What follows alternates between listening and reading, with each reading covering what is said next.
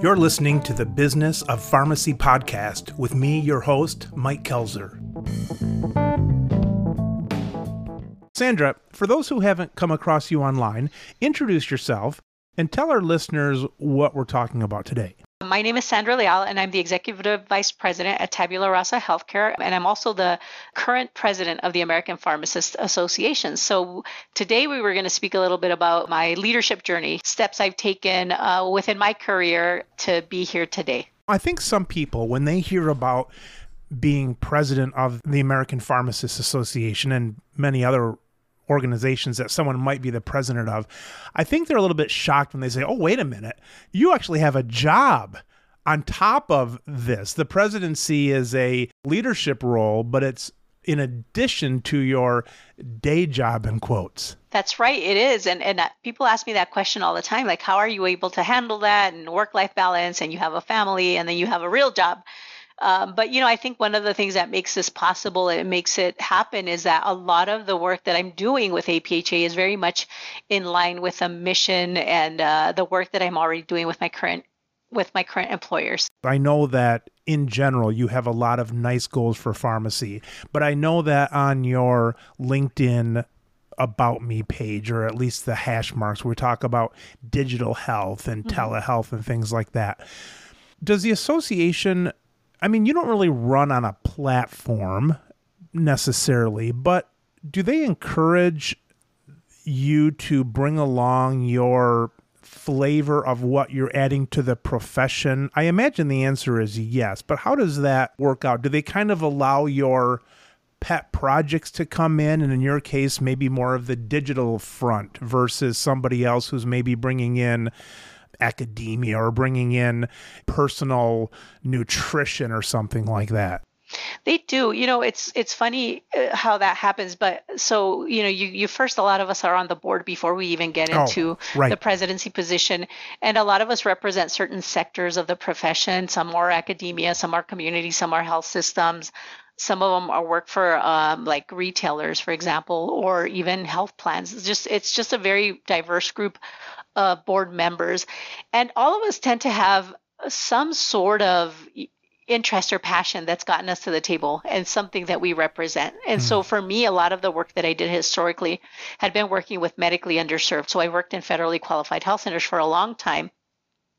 And then in the progression of my career, um, I obtained a master's in public health because I was really working on value based contracting and then doing more population health kind of work. Uh, and then, you know, when I when I left El Rio to join Tabula Rasa Healthcare, which was Sinfonia, um, it was basically starting to use telehealth platforms and and and digital health platforms to be able to do more of that population health management. So, it, so that's how come I've sort of been able to evolve in my career and then also start to represent that as is being part of the president now. So interestingly enough, and everybody who's ever been president has said this to me that I've spoken to. So I haven't spoken to all the presidents, but they always say, yeah. "You'll be careful because there's going to be a wrench in the plans that you have for what you think you're going to stand for, yeah. and then something that will like totally hit you blindsided, and then you're going to have to take that on." Um, perfect example is a pandemic. Nobody yeah. expected we'd be in a COVID pandemic during my presidential year or Michael Hogue, right. who was right before me. And, you know, it is so funny because even though that's been significant, right? There's been so yeah. much work that pharmacists have stepped into and, and really helped to propel. I can still bring in the, the flavor of my platform, which is medically underserved, the, the people that have been um, really. Uh, marginalized during this whole pandemic and yeah. still bring that to the table and then still bring the things that I really care about telehealth which boomed during the pandemic um, but then bring in the digital health bring in all of those other things of how we had to manage patients when we were trying to also protect ourselves and protect right. our community and so it sort of feels like this situation at the time really reflects all of the things that I've had to come yeah. through in my career and like really showcase them now. And and it's so funny because it happened for Michael Hogue the same way. He was an immunization guy, like he was the guy, and he's the guy who happened Isn't that to crazy? be. Yeah, it's amazing. I just feel like we were the people that were meant to be here at this specific time for whatever reason. Um, so that's that's how it happens. Yeah. That's fascinating because Michael's immunization, your telehealth, those are like right on top of each other. What are the odds of that? It's, what it's crazy. Odds? Absolutely. APHA, for example, how many board members are there? Um, I roughly about, gosh, I have to do the counting, but about 14, 15, something like that. Are you saying that the talents you have, that when people somehow, when you're voted onto that board, are they looking on purpose for different gifts you bring to the table or is that by campaigning that naturally the board fills out with different gifts or you say hey i can bring technology to the table i mean it's got to be through the election process right I think it's more through the slating process because when we're looking for candidates for the board, they do look at things like geography representation. Oh. They look for different oh. fields to be represented. So it's more in that slating process where where some of that happens. And then definitely, you know, some people come with a lot of diversity. They've right. had multiple careers, uh, and so maybe they they were slated because they lived in a geography. But then, yeah. oh, by the way, they happen to represent these two or three areas.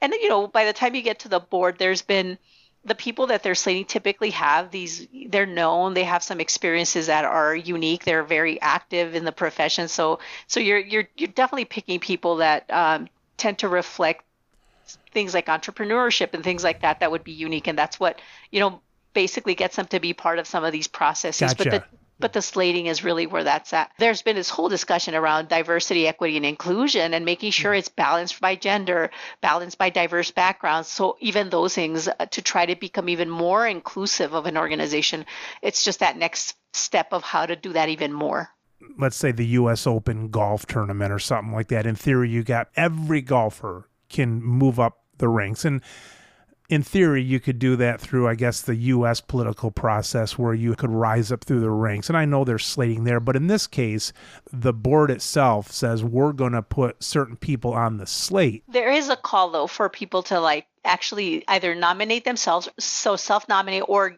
be other people can nominate you. And then typically, the way it is kind of the same process that you're talking about with a golfing because a lot of the members right it really is you have to be a member first of all then you, there's different uh, section interest groups that you can participate in. So a lot of people start with those roles. They'll join a gotcha. section interest and then they run for a position there. Then they sort of kind of go up the ranks within the different opportunities that they're slated for there. And then definitely the more people that you meet over the course of your career as as being a member, it gets the, the people there to know you, to recognize the work that you do, to see your contributions within the um, APHA organization and then within your professional career. And so a lot of those are the same people that will nominate you and vote for you. So if you're a very active member to start, uh, and it can start as soon as you're a student because they're student members, um, those are the people that tend to rise all the way up and then eventually sit on the board and then be president. I took a slightly different path. I didn't go up the ranks in that same way because I was working a lot with like the um, APHA Foundation doing Project Impact Diabetes, and then I did some work with their 340B uh, Pharmacy Services Support Center. So I wasn't a traditional so you can still do it in a non-traditional way because that was my experience. Uh, but the more traditional path is going through the section, the sections, and then kind of going up and uh, um, ascending that way. Sandra, you went back to school after you graduated from pharmacy 10 years later. Now, mm-hmm. one could look at you and say, well, you just wanted the skills to do this. However, at Sinfonia, though, you were the CEO. So it's not like you did this just to gain some skills. You went to school to rise to the CEO status. Is that right? It is correct. And, you know, a lot of it is because when I was growing up, you know, when I was seeing people, even when I was sitting in pharmacy school, sitting in the chair, you know, in pharmacy school and in the lecture hall, I remember looking very closely at the people that would come and speak to us, and they were phenomenal, right? They had yeah. these expertise, and they were coming in and lecture because they had some some amazing thing that got them invited to be in those positions. And so throughout the trajectory of my career, every time I would look at the people that I wanted to be, or the things that I wanted to do. A lot of times they had dual degrees, like they would have an MD, MPH, or a Uh, a PharmD MBA or some combination. And my passion has always been advocacy and like really doing like legislative, you know, policy work to change a system that's broken. Because we see so many people experiencing on a day-to-day problems and, and it's one after the other after the other. How do we actually fix a system? And then how do we fix a, a whole you know a whole group of, of, of situations it, it, takes policy so that's that's essentially what drove me to get my uh, mph that i wanted to be in a similar position as as those people that I saw as being leaders, and that's why I got my MPH. And and even now, I, and I always say this to my students, I'm like, go and find the job that you want to do and go and look at the qualifications, right? What are they? What are they? Five years experience, it's a certificate, whatever that is, and prepare yourself. Go and get them because that's essentially going to give you what you need in order to apply in whatever your time frame is. If it's five years from now, 10 years from now, but you got to start investing now uh, to do that because those positions don't just fall on your lap you have to work for them and you have to separate yourself and, and, differentiate yourself to get there. Well, my wife and I talk about that. I'm not near retirement age, but we always talk about what we're going to do in retirement. What kind of people are we going to be and what are we going to do? Yeah. And I heard before someone say,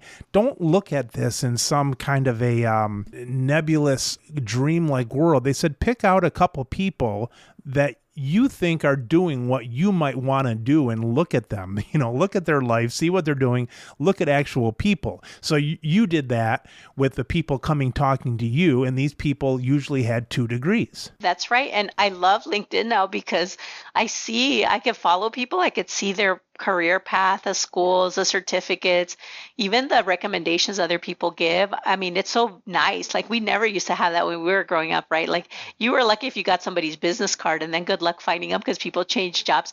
But now you follow people over a course of time and you see when they move to a different position and you see what certificates, what publications they have. So there's even more information now uh, for you to be looking at, uh, at those people that you admire or that you know have influence and then try to sort sort of position yourself in that same way to get to that whatever endpoint you want to reach.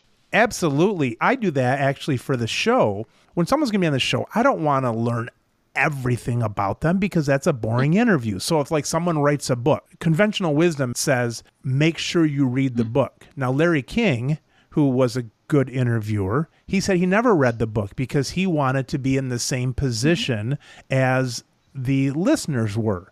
And thankfully for me, I kind of picked the lazy route out. So I'm going to pick whoever says something that's easier for me. But yeah, LinkedIn's amazing because I'll go on there before a show and I'll say, I'm going to get 10 points of this person. And I don't use the questions, the questions just come from our conversation.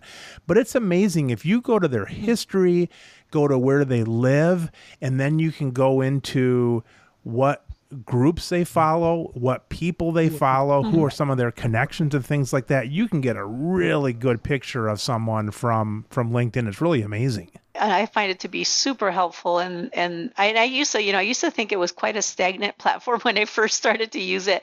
But you know what I learned? This is one of the things that impressed me the most about LinkedIn that I never knew. So when I was working uh, at El Rio and I moved over to uh, Sinfonia, I came in into Sinfonia as vice president for innovation, and so that was like a title change. And I think that was like my first official title change on LinkedIn.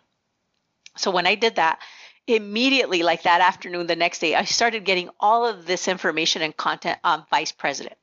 I was like oh wow this is pretty interesting. This is really helpful. And then when i moved to coo chief operating officer then it unlocked another level. Now it's like the coo content and it's these mm-hmm. connections that really help you when you're a coo and then when i moved into ceo of sinfonia then boom, you hit the, the next level, right? And you're now getting all this content for CEO, even new positions that people like now think you qualify for that you wouldn't have qualified for two or three uh, degrees down or levels down. So that's the magic to me that I didn't know existed and and I love it. And so I've had changes like I'm executive vice president because we're part of a bigger company now and then yeah. president of APHA. You know, all these things unlock all of these new levels. It's like a game almost, but it does. It exposes you to new people, it exposes you to new content, to new groups um, where you talk like there's a CEO chat, and then you you you work with other CEOs, and you're dealing with things about you know things like sustainability during COVID, how to engage your employees, like telework, and what the new future of that is. Like just stuff that you you didn't even know existed because you didn't even have the right, uh, not the right, but a, certain title and different platforms for different reasons. I love Twitter when I'm going through to a meeting, to a conference, phenomenal. Yeah. For work, LinkedIn uh, for my family and keeping up with my social, Facebook, um, and then Instagram for essentially a younger population with that social aspect of it also. So even just understanding the nuances of these different platforms has a big impact. Social media's got a bad rap. They say it's brought out a lot of different things in people, narcissism and different stuff like that. It hasn't created stuff like narcissists and different things. It's just exposing people. People are just kind of coming out, you know? So it's a good thing. It's a real good thing. Well, I think about the benefits of it. So when my father passed away, one of the things that I was really concerned about was my mom being socially isolated because her and my dad like they met each other in like elementary school and they spent so much time together and I was really worried about her living alone. So you know, we got her a smartphone and uh, Apple iPad, and then connected her to cousins and all these family members she hadn't been connected in years and it's really allowed for her to have this new like social connection and, and, and reconnect with people. So i look at that like i'm an i'm an optimist uh, by nature and i really look at ways to leverage good things. And so for me that's where it's really been tremendous. In fact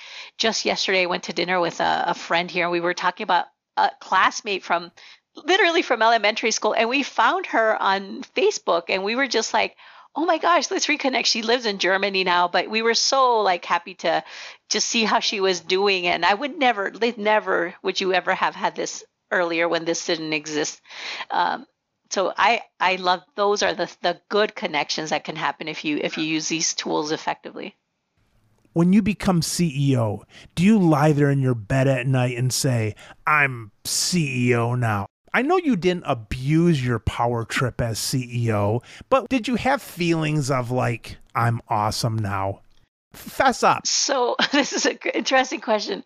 I think every position I've ever been at has always been like a position I never even expected to have. Like, I came to I came to Sinfonia and VP for innovation. And then because of need, because it was a growing company that was a startup, became COO, which I never imagined I was going to do, and then eventually CEO. And I think what you think of when you're in these roles, at least for me, and maybe not the same for other people, is just like a tremendous amount of uh, overwhelming responsibility for the people that work with you and just to try to maintain uh, you know positions that are satisfying that that you connect with with all of these people. Like you always imagine oh if i was ceo i could do all these things. Well the reality is first of all is we all have a boss everybody has a boss, even the CEO. Everybody has a boss.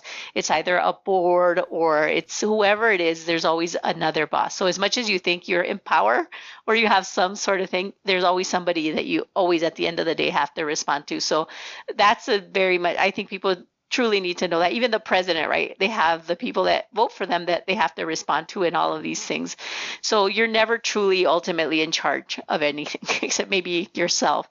Um, right but I mean, it's cool, right? It's cool to get to a position like that that you just like didn't even realize that you had an opportunity for like especially when we go into healthcare professions. I never thought i'd be working administrative first of all. I thought i was going to be working clinical care seeing patients and then just because of the trajectory of my career and then trying to replicate these models to help more patients i just found that i could do it more effectively doing program designs and policy and all that that it to- took me in an administrative route um, and so it was interesting to wake up and say, hey, yeah, I'm CEO, but I, at the same time, I don't know. Sometimes it is so much on your shoulders and there's so much stress. I, I really like, I, I empathize for people that are in these positions where they have to make these very critical decisions. And even right now in COVID, even more concerning.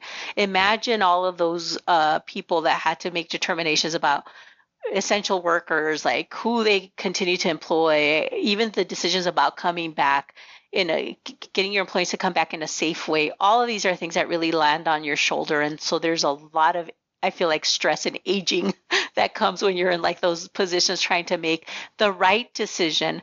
And I hope I'm a good, you know, a good person enough to think about the considerations of every single person down the line and you know, I don't know about every other company, but those are the things that keep me up at night in this position. And it's not always fun, it's just a lot of responsibility. Well, I think the problem is, and this is what was demonstrated to me on a very small level when I first became the president of our family business. I was really in a bad spot because I had the responsibility to to lead and do it right, but not all the authority. Mm. Now I do. But what I'm thinking of when I hear you talk about that, of having all the people you're responsible for still, as CEO, then you've got a crap load on your plate, mm-hmm. but you can't just snap your finger and say, everything's going to happen that I want to happen because you've got your other bosses too. So you're really in a tough spot sometimes, it seems you made the same point, right? Like sometimes you have all the authority, but not necessarily all of the ability to do what you need to do because there's all these other competing factors. So it's almost like what you think it is and then the reality of what it is and it's always uh, you know be careful what you wish for because you might get it and then then you realize oh my gosh absolutely then you start understanding why why the ceo gets paid a little bit more. And then sometimes it's gross right? Like i absolutely don't agree with like this differential between like the employee. But truly the level of responsibility like not sleeping at night the concern about the finances you have a lot of people's lives um, in your hand because of you know it's their job it's their livelihood it's the things that you want to make sure they're successful uh, and that your company is successful so that these you know people stay employed those are things that just you people don't even think about that as being part of those responsibilities uh, that are very very critical and then like right now especially with covid again i just go and think about you know how to do it right, how to make sure you still have um, a sustainable organization during this very incredible pandemic and then come out okay on the other side and hopefully have, have made sure that all of those employees were taken care of. Uh, and we're healthcare providers. We, we need to take care of ourselves so we can take care of others, making sure that those individuals um, are being take, taken care of appropriately and correctly so that they can be effective. All right, Sandra. So when you went then from CEO and then your company kind of merged or got bought. Mm-hmm. We were, yep, we were bought by Tabula Rasa Healthcare, and then um, I was then the the lead for this division, which is um, it's Sinfonia still, but it was um, the health plan and payers division is what they called us within this new. How many people were you CEO over? Um, for Sinfonia, about anywhere from like 650 to 750 employees because of the we have contracts across the country with different colleges of pharmacy, so there were a lot of uh, FTEs as a result of that. So about say about 750. Then you go to Tabula Rasa, mm-hmm. and how many people in that company? So altogether, the company is about right now roughly about 1,500. So we we brought in a huge amount of FTEs when we joined, just because of the way that we were doing the work that we were doing. And you're executive vice president now. Correct. How many like executive vice presidents are there? And then is there like a CEO right above you now? Yes. And actually, everything's in transition. We're actually merging because they acquired other companies, not just Sinfonia. They acquired uh, Prescribe Wellness is another company. There's a company out of Australia, DoseMe. So when when you look at the strategy for Tabula Rasa Healthcare, it's really medication optimization uh, uh, on a on a variety of things. And really, the the CEO that we all report to now is Cal Knowlton, who's a pharmacist, and his wife mm-hmm. Orsula Knowlton. They were the founders of Tabula Rasa Healthcare. Mm-hmm. And so it's really great because it is a lot of pharmacists within this organization. So we all have that mission, right, which is to really advance the work that pharmacists do, address medication safety, make sure people are med- taking the medication in an optimal way, and then there's a different division. So the different vice presidents are for the different divisions, which have been the companies that have been acquired. And then we're actually now merging divisions together because it's so synergistic merging them together versus keeping them um, siloed. So. Uh, so that's sort of the evolution of where the organization is at right now, doing that that integration when you found out you were merging and you were no longer going to have that CEO designation, were you moping around the house and depressed because that label got taken from your name? I wasn't. Um, no, not at all. Because honestly, it's so it's different like levels, right? So it's again, it sort of go goes back to that level analogy. Because I know you're still the CEO. I mean, you're still the head of that thing. It's just that that label's not there though. Yeah, no, and it's to me it's it's okay because then you start understanding the structure. Like you could be the CEO of your consulting firm and it's an N of one, Right. right. right? Or you could be a, CEO of a of company of 10. So the titles get less as the company gets bigger. Gotcha. So like now you're talking about an Amazon, right? Yes. Like they have so many different titles. There's only one CEO, right. so you can't have 16 CEOs within an organization. It just doesn't make any sense. So within a, you might have a lesser title, but it's a bigger company, and so that title might even carry more weight and more responsibility than the CEO of a 10-person shop. So those are kind of like just even just in the you know the evolution of my career and the titles as they change. You really have to look at what the scope is of what your responsibility is what the organization is where they fall within you know the companies. Like is it a top 10 fortune 500 or is it you know in just a really tiny company that's local? And then i always look at things like that. Is it local impact which is important. There's nothing um, I mean, that's really critical, right? Local, state, federal, world. Do you have international implications for the work that you do? And so, at all of those levels, those different titles mean different things and there's different responsibilities. So, it didn't bother me not to be CEO.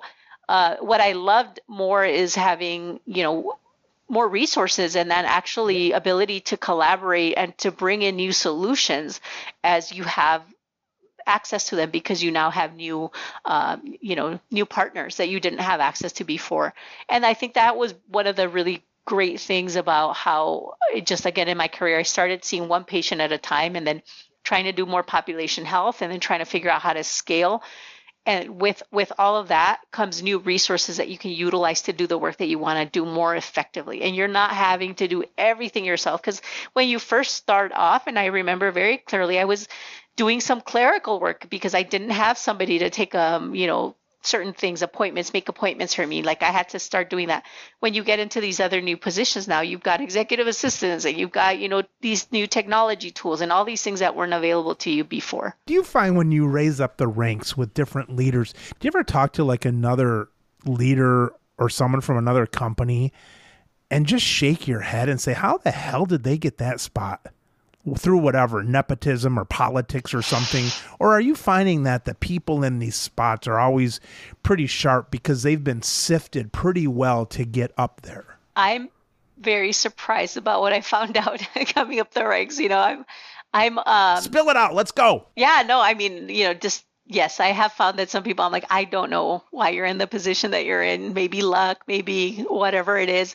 Um, I do find, I mean, for me specifically, like my my situation is so unique. I'm a woman, so I don't see a lot of other women. Right? It's still not equally balanced from that. I'm Hispanic. When you look at when you look at uh, Latino women I mean, it's less than 1%. I mean, it's crazy. So I come up and so I bring a totally different worldview sometimes when I'm sitting around a boardroom and, and, and then I see, you know, then not a lot of diversity sometimes. Um, and so then I wonder, I'm like, uh, why, why them and not, you know, somebody else? And I know so many other more qualified people, even, you know, you look at, uh, and I've sat on a lot of boards and I've sat on a, um, a lot of groups and, and, and looking around the table, I'm like, I find that it's surprising that um, some people are where they're at. That absolutely, absolutely an observation that I've had. And some people are phenomenal. Some people absolutely, no doubt, deserve the position that they're in. But a lot of times, uh, there are definitely more qualified people that should probably be sitting there that are not. And I know that you're a positive person, and I try to approach things positively, but it's more fun to get the dirt. All right, so here's a question what traits do you think are some of those people missing as you go around this imaginary room? What are some traits that there's some people in leadership that, and again, we're not trying to pump ourselves up, we're just chit chatting here. But what are some traits that some of the people in this position you think are missing? Like, how are they missing that skill? What kind of skills are they missing? I think just understanding of the work that they're leading, right? A lot of times, and I have always, like, I've been concerned about, I never want to lose because I've been in an administrative role so far removed from the actual work that you represent that you don't even know what you're talking about.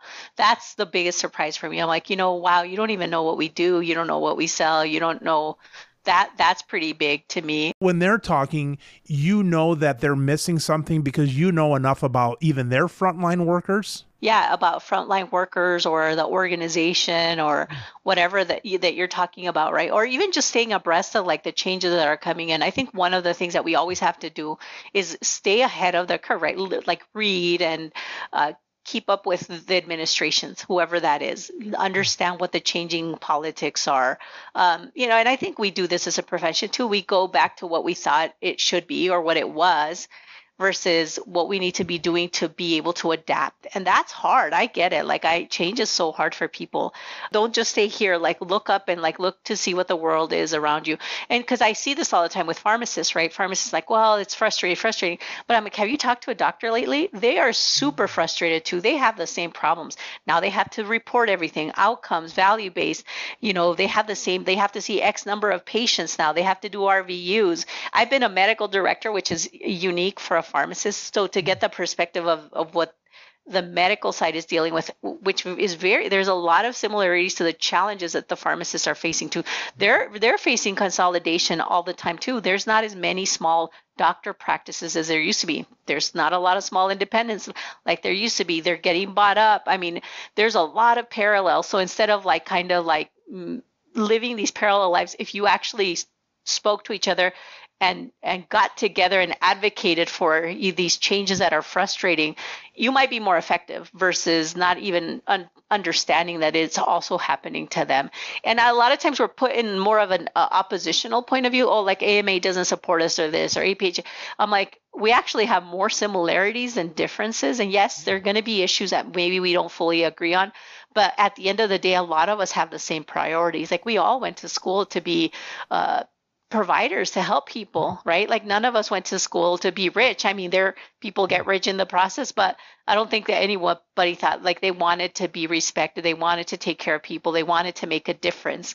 Uh, and it's just all of these other factors that end up causing the friction uh, where you could actually be collaborating more than than being antagonistic. Going around this imaginary room, how do you think people lose that touch? They've stopped talking to the frontline workers. How do they lose touch in this example you're giving? you pick up more responsibility, it gets harder for sure. It gets harder to try to go back and do some of that work. You're busy. Right? You're busy. So you, you don't tend to like maybe talk to the people that you used to talk to and you start getting into these other uh, things. But I think you should always make the time to go back to the roots, right? To talk to patients, do focus groups, like all of those things that end up getting you reconnected, even your own experience.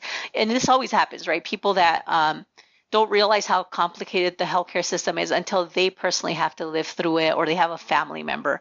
And it's not just for this issue of healthcare; it's for any issue, right? If you if you've never had um, an experience, sometimes you don't even know what it's like to live that experience because you never had the experience. But you don't put yourself in those other individual shoes until you have it personally happen to you. And so a lot of it is just trying to like be open to what the possibility is for somebody else to experience that that doesn't have to happen to you for you to actually have empathy uh, towards that individual and to try to you know see a point of view that might be different from yours. And that's hard. That's hard.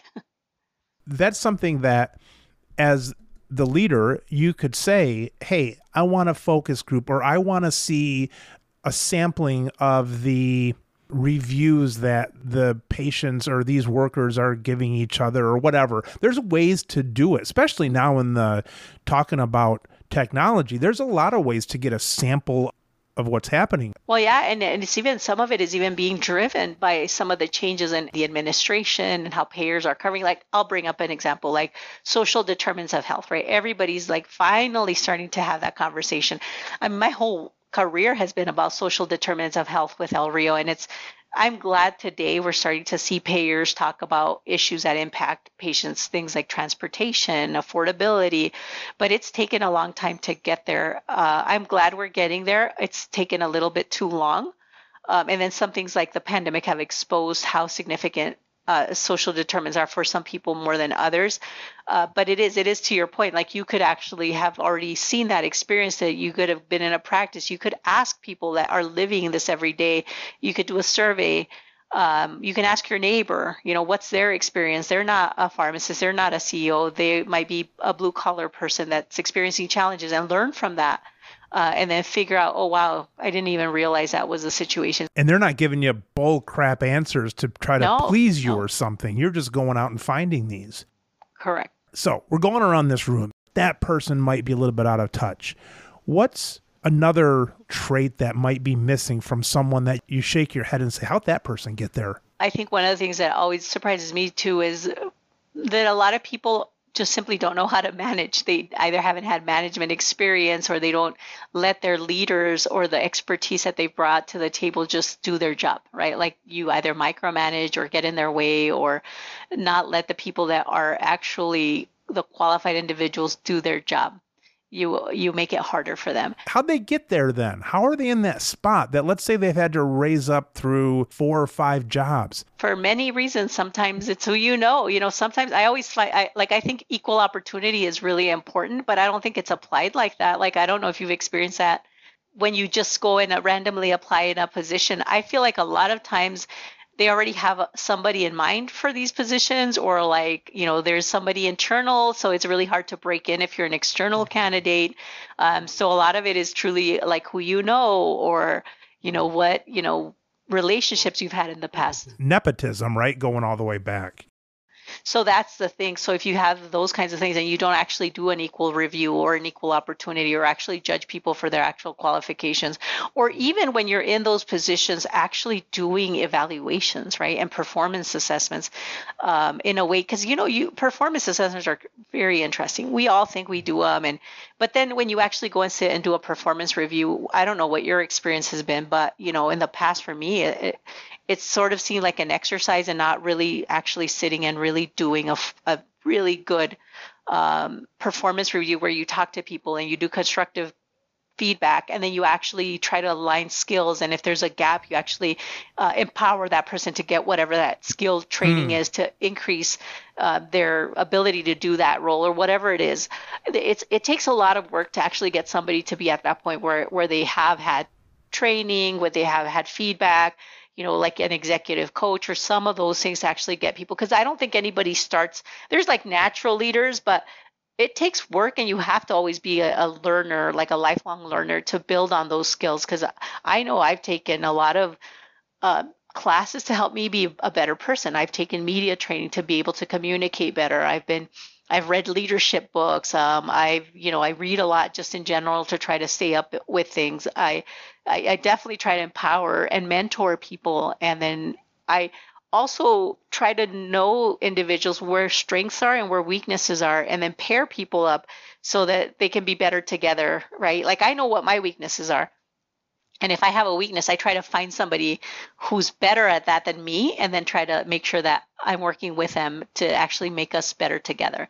So those are the kinds of things I think that just help to build better leaders in general. I'm sure if I had a weakness, I would know what it was, Sandra. I'm the boss. Screw everybody now. I've spent years answering things and now it's my own little kingdom. I'm the benevolent dictator and I get to do what I want to.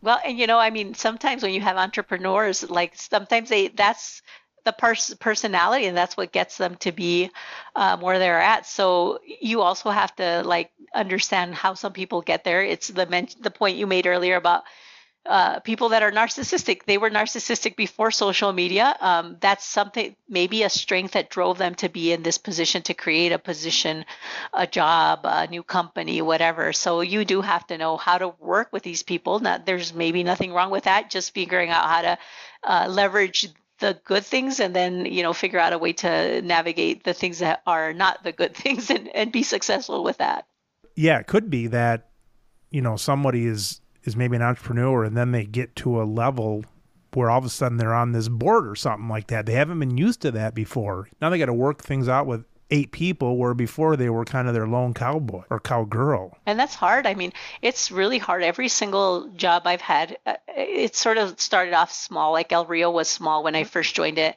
and it became a huge organization. Same thing for the company here. The boards I've sat in, they were smaller organizations that grew to be bigger um, you know, being president of APHA. So I've seen these kinds of things in different situations startups, non startups, profit, not for profit.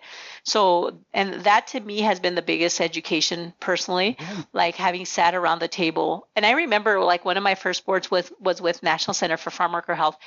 All of this, all of the, the board members were either CEOs, CFOs, um, uh, chief medical officers, and I was a pharmacist. So I had none of these chief titles. But I sat there and I took that as an opportunity to learn from these individuals who were living these very, you know, complicated positions and working with underserved populations that struggled. I learned a lot from them. I learned so much from them that it like I feel like because of my exposure and sitting at around that table, that what that's what led me to my own CEO role. It was like a like I was in a, a free college classroom getting the, the expertise from these people. And then at the same time, what I was giving to them was all of these services that pharmacists could bring to their health centers, to their clinics. We mm. were talking about 340B and how to maximize, you know, using that to help more people. And like, so I brought so much information and knowledge to them. And some of them didn't even have an in house pharmacy when we first started. Mm. And they started an in house pharmacy because they are like, oh, wow, I hadn't even considered that. So, Uh, those are the things to me that when you go and join a new group or a new situation, like what are you going to take from that? What are you trying to give and take right? What's like the the reward and the and the give back and pay forward for that?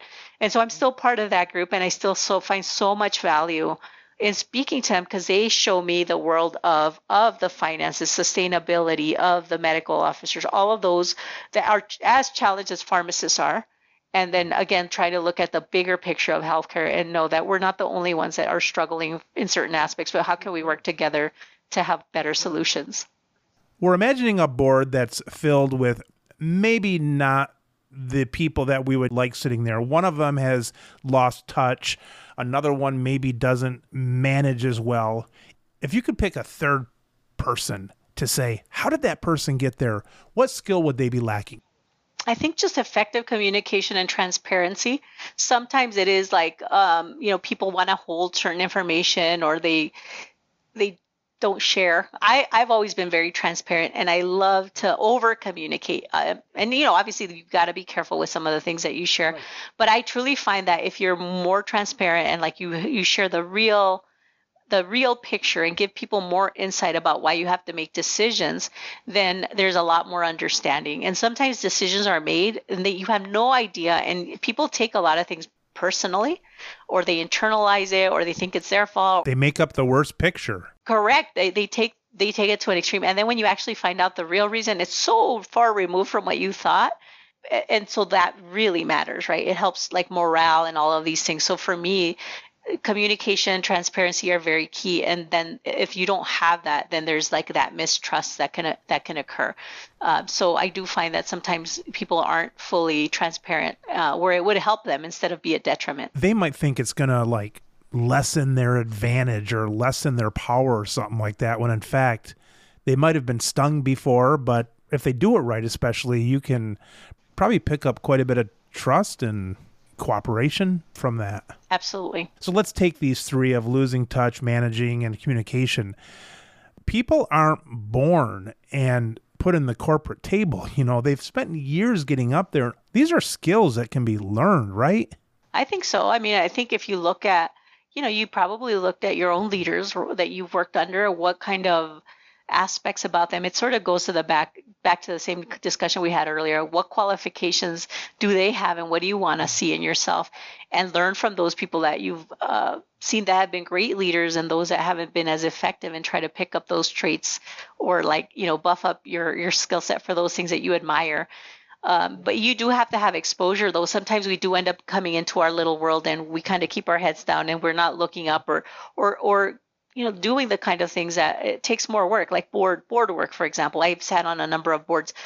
It's a lot of work to be on a board. It's volunteer time. It's all of this extra effort that nobody pays you to do but you do it. And why? Because there's these other things that you're gaining. You're gaining the networking you're gaining the exposure you're getting um, opportunities to learn new things or new ideas.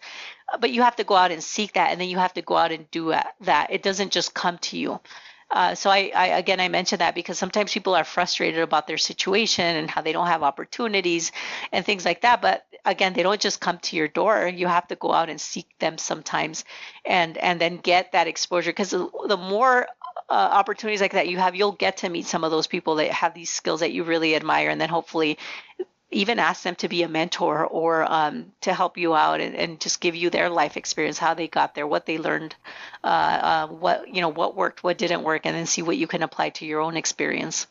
It's unfortunate because sometimes you'll get people that are while you're working for an organization, let's just say a pharmacy or let's say a mid-size, you know, hospital or something, and if there's a negative culture there that's running through the business you're just not even exposed to real leaders mm-hmm. sometimes. And boy, that's one thing I loved about the, uh, or I love. I've been off the board now for a few years, but I was on our county pharmacy board, just part of the state board, and then, you know, a part of the APHA. I was in that for 20 some years. And I loved going to those meetings because it just gets you out of your cocoon and you run into some local leaders who are really good leaders. And some of them have gone on to do other things. But that's an important statement you made there about getting out and just seeing some good leaders. If not, at least reading them. And now we've got the benefit of YouTube mm-hmm. of I was just on my walk this morning and I'd put on some business leaders and just at conferences and stuff where they've talked. And it's really cool. You can get in touch with some good leaders, even though maybe you're stuck in one building or you're performing in one building for years and years. Agreed. Yeah, absolutely. Like they have all these TEDx talks, right? Like all these uh, mm-hmm. ways that you could hear about people's experiences, or you know, some some quick podcast and it's phenomenal what you learn um, but you have to do that work. And i always get inspired but you do you have competing priorities. Like i, I wish i could sit and read a book all day long and and and have that luxury of that time. But whatever you know whatever time you can carve out invest it in in yourself and then figure out how to get exposure. Because i just my my biggest i feel like sad for people that went to school for such a long time and then they're not professionally satisfied by the career that they picked. And we see that a lot now especially there's burnout there's frustration. They it wasn't what they thought it was going to be. Uh, but truly you you truly have the power to make it different. You know you don't have to be stuck with what you think is the status quo. Um, the only thing that's keeping you from making a change is is your own self and you know what you want to do. And uh, i always love education. I think education has given me so many opportunities. I've been i always say I, i've been getting a degree a decade you know trying to get a degree a decade to to be able to do that. And i thought oh wow i'm in this decade. I haven't gotten a new degree um, right. So, and I have thought about it. I'm like, oh wow, maybe I should. I like. I thought I would love to do uh, law because I love law. I thought that was one of the other degrees I considered when I was doing my uh, MPH, MBA because I've been working a lot with contracts and uh, business kind of things. But one area that I'm fascinated with right now is just like the whole HIT, you know, health information, software development. Um, all of that right now is go coding apps all of that kind of stuff because there's so much use and application in healthcare. And if you think about electronic health records and how we're communicated remote monitoring with patients to me that's just this whole new arena that wasn't even available when i was first like stepping out of pharmacy school that are now new opportunities for uh, for our profession to just really enhance what we do but just with that new te- technology footprint. Would you get a coding degree I know you didn't say you were going to do that. You know, not a degree, but I get a certificate because I've even looked at, you know, Google has like these six months. I was just going to mention that. That's going to start bursting some of these colleges. But yeah, they've got that six month thing. It's like 600 bucks or something and you get a Google degree? Yeah, it's so reasonable. Honestly, like to me, I've been recommending that to students. I'm like, man, if you didn't get your residency that you want to go and get one of these certificates, you're going to be super valuable. Personally, I literally 50% of the people that we work with here are IT people. So I've learned a lot uh, around the language of change management, you know, agile, uh, you know, software development, security. My goodness, everything around cybersecurity, all of that's really critical and important. Um, so I've had to sort of like learn all of that as I've been going uh, and doing this work. And I just find that it's so incredible when we have somebody who understands the healthcare delivery model and then the IT and then marries both of them to be able to do it more effectively. For sure. Well, you're bilingual in Spanish. Mm-hmm. Was that from birth pretty much, Sandra? Were you like bilingual? I mean, was that spoken in the home or did you have to learn one of those? So I had to learn English. I my first language was Spanish and my parents still to this day don't speak English because we grew up in the border town of Nogales. And so we like the community itself, even though we're on the American side, I'd say 95% of the population only spoke Spanish. The town is Nogales, Sonora, and Nogales, Arizona. We were on the Arizona side, but my parents were from Sonora, from Mexico. And I, I would remember when I was younger in elementary, I thought I was going to forget my English in the summer, like when we would finish mm-hmm. school, because we didn't speak English at home. You would go to government buildings, anywhere you would say something in English, you would eh, people would respond in Spanish, and I think that's still pretty much the experience to this day. So Uh, I was probably late elementary before I learned how to speak English. Is that right? Yeah. So uh, it's late elementary. Late, like fifth fifth grade. Yeah. All right. So the point I'm making there, and you're a good example of the point, is that I think some people don't want to learn programming. They think, well, what am I going to learn? Ruby on Rails or C or something? I'm going to get stuck in that. I think the argument against that is like, no, learn it. You're going to learn so much by one language. Like you learning a second language, I'm sure you could learn a third and a fourth much easier than I could learn one language because your mind now has two separate language pathways. I just think it's easier. And I think the same with computer. I think that if you got something like that, I'm not sure how specific Google's one is, but I think if you got that, you'd learn so much else just besides maybe one language they're focusing on. Oh, absolutely. I, I actually uh, put my own daughter in an immersion school and to learn Spanish, like learn it really well, not just like conversational. Yeah. Uh, and it's like I told her, this is the greatest gift I will give to you is for you to be bilingual.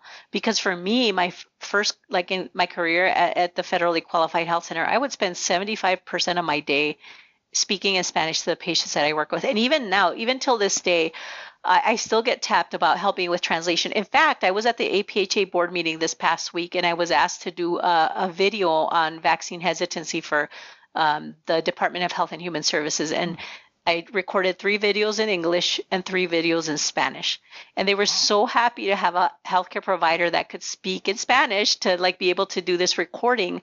And then again, it goes back to what I was mentioning before, helping underserved populations. It was going to be used for agricultural workers, the yeah. National Center for Farm Worker Health. So it's like literally all of these things coming together.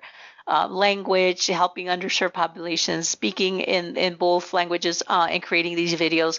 It just is such a gift to be able to do that. And I've always found it is such an incredible tool. Um, and uh, my, my favorite story, and this happened about about three weeks, four weeks ago, I volunteered for a COVID clinic here in Tucson, and it's called COVID After Dark. So it was um, a, I volunteered as non-medical, so I didn't want to, you know, try the medical route because I wanted to try the non-medical, which the role for that was to stand on the sidewalk and just welcome people to get the vaccine in in a popular area in Tucson, and I, I stood on the sidewalk and I just would talk to people, say, hey, come and get the vaccine. It's here. You don't have to make an appointment, all of that. But one of the best stories of that night was this uh, this woman that was walking by selling. Um, she was a street seller selling little trinkets on her cart. She didn't speak English, and I'm like, hey, you know, in Spanish, come and get your vaccine. She's like, I don't. I don't have insurance. It's okay. You don't have to have insurance. I don't, I can't read. I'm like, it's okay. I'll, and this is all in Spanish. I said, I will read with you. You know, I will help you fill out your paperwork. He's like, well, I don't have an ID. I'm like, you don't have to have an ID. So by the end of the, our conversation, she got her vaccine and she's like, thank you for, you know, like convincing me to do this. I never thought in ever that I was going to get the vaccine just because I didn't have all the all of these things. So I felt like I had to be at that place at that time, and and to help this woman was absolutely one of the most professionally satisfying um, experiences that I've had. And it goes back to all the things again, all the things that I've worked up to in my life, and and being bilingual and being able to do that was just a, a, a wonderful experience to to do that we were talking earlier about how you were kind of enamored by people that had two degrees. And then just recently, you were talking right now, and you were saying that the power of bringing two professions together in yourself, of having someone skilled in two different things, that's a really cool thing. There's a lot of power in that, of seeing how two powerful things, whether it's law or computers or language or something, that's powerful. It is. It does. It opens up just new opportunities and, uh, just a different level that is uh, it's unlocking like i said it's like unlocking this new level for you speaking of leadership does the apha have any struggle getting leaders in terms of the lower entry people for example i was on the marketing committee or something for my state association and i got on that basically because i put my name in the hat does the apha have to fight off people because there's too many people that want to be on certain committees and so on? Is that like a, oh, let's call it a prestigious position?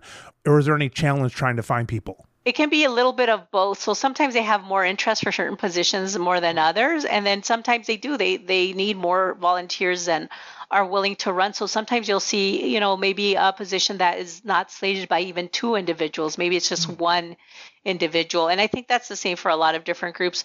In general, my impression has been that, you know, a lot of these positions, like anything else, require more work.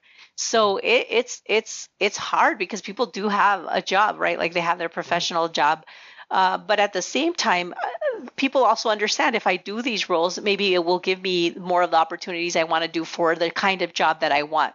So you end up seeing, like, depending on um, the different positions, that there might be more interest in one area versus another. Um, sometimes, and, and it could be seasonal too. Maybe like this year, we have 10 candidates for one slot. And then the following year, for whatever reason, maybe you only have a couple for one slot. So it, it changes with time, it changes with different priorities, it changes with different needs. Um, and so and so sometimes we'll find that that that does happen in both ways so we, yeah. where there's a lot of interest and then sometimes there's not enough interest uh, but I think consistently, like if you're part of the organization and you want a leadership position, I, I really feel like there's always room to be able to have a leadership role. And a, a leadership role is not just a title either, right? Or not just a, an office that you won or that you held. It could be a project that you start. It's a networking. We have the Engage platform, for example. A lot of my actual opportunities that I got through APHA was because I was doing a building code in my practice and I was piloting it and then I shared that and then others were like, "Oh, how did you do that?" Can I learn from you? Tell me how you did this. What kind of policies and procedures? So that ended up becoming like a leadership role. And then my expertise ended up being in billing and ambulatory care services and then billing and FQHCs. And then my own personal passion was diabetes. So I became like a leader in that area and I started accreditation program. So it wasn't because I was president or you know SIG you know section. Mm-hmm. It was because I was doing these things uh, and these unique, uh, innovative types of practice models that then others wanted to learn about. And so then I was doing webinars and I was doing, you know, education around that. So leadership comes in many ways, and it doesn't always have to be because of a title. I was in a service club. It was Kiwanis, but similar to Rotary and Lions Club and things like that. But one of the requirements was that, like, within the first year or two, you had to join a committee. It was remarkable how just joining a committee, how that takes off because even though it's almost like a leadership role, you're actually, it's a service role, which builds a leadership role. There's a nice combination there. No, it's true. I mean, it's it's absolutely true what you're saying there because it is. It's like if you join a group and then they see you're active, then guess what? Then there's another opportunity, and then another opportunity, and then it could take a life of its own, and then you're president of APHA. so so that's for uh, sure uh, that's basically what happened right i joined one group i volunteered i said yes and this and here i am sitting to this day and that's how it happened it was just a committee that i started or volunteered on that led uh, me for more opening of doors and more opportunities to walk through those doors you're on this board with all these misfits, not APHA. I'm talking this imaginary board of the misfits that are on there. You're on this board with the people that skills didn't seem to be up where they should be or could be for great collaboration. If you could get a hold of, let's say, young pharmacy students, and you could do a TED talk to them, for example, what three points would you like to get across to young pharmacy students? Stay involved no matter how hard or complicated even if it's even if you can't be super active but just stay connected because that connection will really lead to opportunities later on. And then hopefully uh, you won't feel that isolation sometimes that you feel when you're kind of doing your own thing. So that that entire aspect of staying in a leadership organization either your local pharmacy association your state i'm in both right? I'm in the arizona pharmacists association. I've been in it since basically i was a student and then a professional organization, which is it could be APHA. I'm in a number of them. I'm not just in APHA. And then tr- you know try to get outside of pharmacy too. That's a very key message. I can't stress that enough because we do we get stuck and we talk to just the pharmacist when we should really be t- talking to others to know the value that we bring. And I think that there's been more power in, in me doing that and explaining what pharmacists do versus letting we know what we do. We definitely know what we do. It's not to say don't get involved in pharmacy profession, but but how do you actually like take that outside of pharmacy and, and amplify that to the rest of the world your neighbors your all of that because it really makes a difference. Um, and then i would just say you know definitely invest in yourself. You know that's another key thing continue to learn, continue to pursue passions that you have. And it doesn't even have to be a formal education. It could be something like if you care about, you know, some hobby that you like, invest in it because that brings so much joy. Um, you know, I do so many other things that I really like to do. I love travel so much. Like I love spending time with my family, uh, and all of that brings me. Uh, it brings me education. I take a lot from that. Like I've even traveled to Cuba, one of my bucket list items, and I went there to learn about the healthcare system. And I learned so much how, on how they manage effective primary care. Uh, so I, even that travel piece, connecting that in some way to like bring back to my own day-to-day experience so I can invest in this. And and so combining some of your passions together makes a big difference in how happy you will be that you ended up doing what you decided to do. When you talk about getting involved, expanding your pharmacy life and so on to other professions to hear from others how would you do that? Let's say you're putting in your time at a community pharmacy and you feel like your life is involved in there. What would be a recommendation of reaching out to another profession well, right now, I think it's really interesting right now. Like, I actually signed up, I told you earlier about the non medical volunteering a lot of public health departments have a lot of call out right now for volunteer to help with COVID testing, education, medical, non medical. So partnering with your local public health department, even, you know, like your even your school, like your PTA, if you have kids in school, there's always so many opportunities to sit on the PTA, and there's um, opportunities to kind of bring your skill sets in a different way. There, uh, there's, you know, I mean, I love like I'm a I love politics. I, I really do. There's precinct committees that you can join. There's homeowners associations that you can join. All of these kind of things expose you to like how to run a meeting, Robert's rules like I never even knew how to do before I started all of this. And now I'm, you know, sitting at APHA at the boardroom running my first live meeting with a hybrid with Robert's Rules, and I'm just like, wow, this is crazy. Uh, but had I not had some of those earlier experiences in my careers, I would be lost. So, but it starts a lot with some of those um, opportunities. It doesn't have to be anything big. It could be like a volunteering within, like I said, your homeowners to something more formal, um, or just even volunteering for your school, your your kids' school for all of these different things. There's a lot of not for profits out there locally also looking for board members all the time. Like they're looking for some skill set, some representation. Uh, um, a lot of them want people to help fundraise for you know a, charity ada american heart association so there's tons of opportunities there so i would say like if there's a certain area that, that you have passion for like go and seek um, air, go and seek those groups out and see what help they need. And sometimes it's as simple as picking up the phone and calling and asking the question.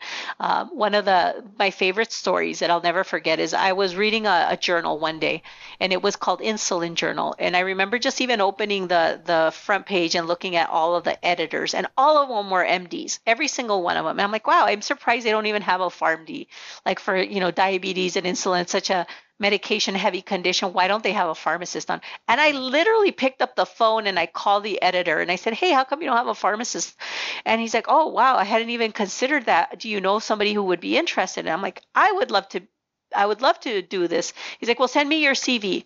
And that's all it took. I took a cold call, calling and asking a question, and I was on the editorial board for the Insulin Journal after that.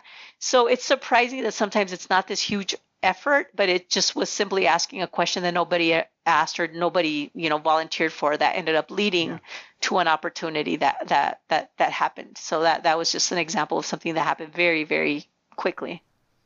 Sandra, you really put your money where your mouth is. Speaking of LinkedIn and going and see people being involved and so on. One of the areas that I don't usually see a lot of people, but I saw on yours, is you got like 150 million publications that you've done along with, and I open them up and there's other authors and things like that that you've worked with and so on. So you're not blowing smoke here. When you say you work with people and you get things done and you team worker and things like that, not to dismiss leadership. Sometimes when you say a team worker, you you forget that they're also great leaders, but you've got a lot of crap you do. When I look at you and I look at me, I kind of feel a little lazy. I don't know what to say about that. I know I, I, I, have been very lucky in my career to, you know, publish. It's so funny. I never actually, I never worked in academia formally. I've been a preceptor and an adjunct faculty, and I've published a lot, which is surprising because not yeah, a lot have. of people publish that are not in academia where it's a requirement for your position for like tenure and non-tenure. Uh, but it is, it's about sharing, right? It's about sharing the experiences, what worked, what didn't work, what I learned from. And I always thought that, again, it goes to that whole thing about amplifying the voice and the role for pharmacists. If we share that, we publish, and if you look, a lot of those journals are not not pharmacy journals only. Not pharmacy Annals ones. of Internal Medicine. There's been the American Diabetes Association, Clinical Diabetes more because I want to show the other groups, the other professionals um, where those are published that pharmacists do a lot and we do it in so many different ways.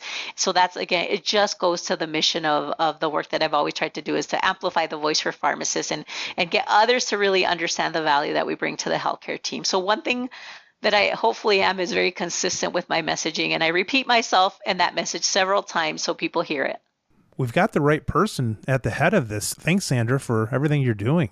Well, I uh, again appreciate the opportunity, and I, I, thank everybody I've ever worked with who's, you know, definitely had a little piece um, to do with my success because it's taken a lot of people and a lot of collaboration to get here. We're all behind you in the great things that APHA is doing. It's exciting opening the LinkedIn feed every day and seeing what's new there. It's really fascinating. So thanks for everything you're doing. I appreciate it. And thank you for what you're doing. I love the messaging that you're getting out and all the people that you're interviewing.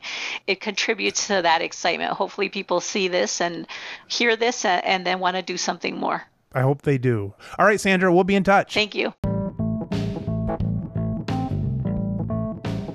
You've been listening to the Business of Pharmacy podcast with me, your host, Mike Koelzer. Please subscribe for all future episodes.